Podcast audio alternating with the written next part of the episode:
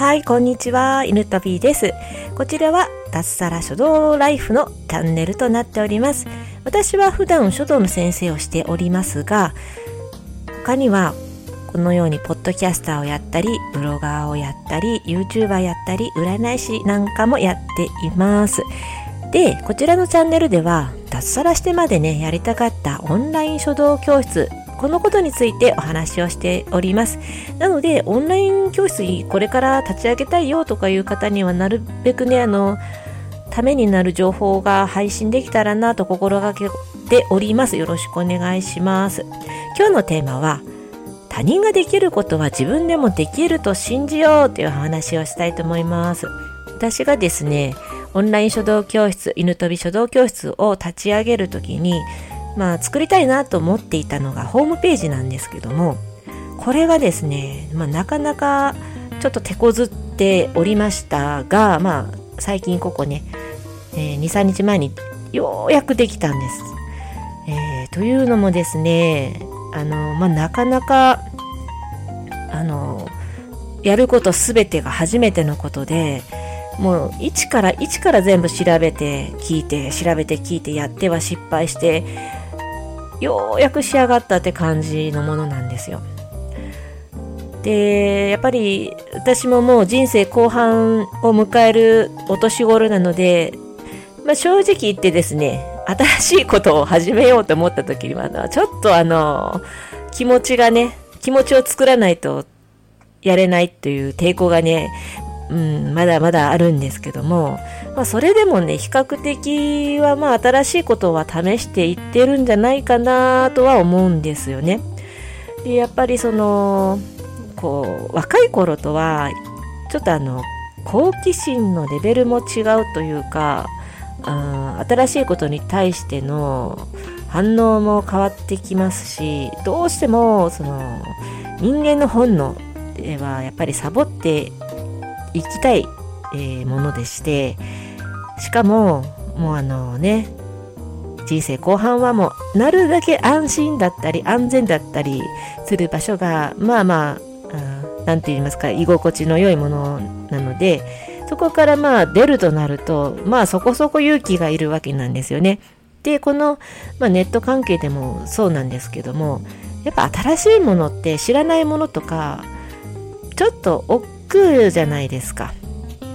なんかこう、ちょっとあの、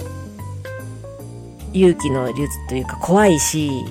ちょっと遠ざけたいなと思うところをね、もうちょっとグリグリグリと強引にそこの閉じかけそうになってる心の扉をこう、グリグリグリグリ頑張って開けては挑戦はしているんですよね。で、やっぱ誰でもこういう気持ちはあるだろうなと思って今回このテーマを選んだんですよね。でまあその大変なものは人それぞれいろいろ違うとは思うんですけどもまああの私は画像の編集とかは、まあ、比較的好きな方だしずっとやってても苦じゃないんですけども、まあ、それでもあのやっぱり苦しんだんですよね今回ホームページ作るのに。何が苦しんだのかというとそのキャンバで作ったんですけどこのキャンバで作るとホームページの、まあ、企画があってその通りにやっていくんですけどパソコンではすごく見栄えはよくできてもスマホで見るとなんかこう妙に小さかったり妙に大きなとこが出たりもうすごいバラバラになったんですよ。んな事態になるんかと思って。でもこれからはパソコンというよりもみんなスマホで見るじゃないですか。全てね。だからもうパソコン仕様を諦めてスマホ仕様に切り替えようとしました。パソコン用でバッチリなものを仕上げた後にこの事態に気がついたんですよね。これはいかんと思って。でまあその調整がすごく大変だった。というのが一つとあともう一つは決済関係ですね。こういう決済というものを直接このホームページでできるようにしたいと思ったはいいものの何の決済を使うのかとかどうすればその決済と契約できるのかとかいろいろやってて結構あの本人確認という作業が大体必ずあるんですけど、それでその画像をえダウンロードして、アップロードか、アップロードして確認してもらうときに、こう、いろいろいろいろトラブルがあったりとか、まあまあ結構大変なことだったんですよ。何度くじけそうになったかとか、ともう、もう、ホームページの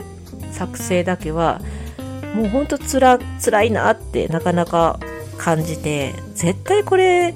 みんなこういう思いをしてホームページ頑張って作ったんだろうなと思いました。まあ、あのお金を出せばねおそらくホームページなんて簡単にそのプロが作ってくれるような、ね、サービスもあるんでしょうけど、まあ、私は時間はあるけどお金はないっていう、まあ、典型的な人間だったのでとりあえず自分でやろうってことにしたんですよ。うん、まあそのやっぱり下手であってもとりあえずやってればまあいい経験値になるかなと思ってやってはいたんですけどもだいぶ時間がこれかかってようやく仕上がってほっとはするんです。でその毎回ね正直言ってホームページ作りの時にもうもう嫌だもうしたくない逃げたいって毎回思ってたんですけどうまくいかなくて辛くて辛くて。でも最後に私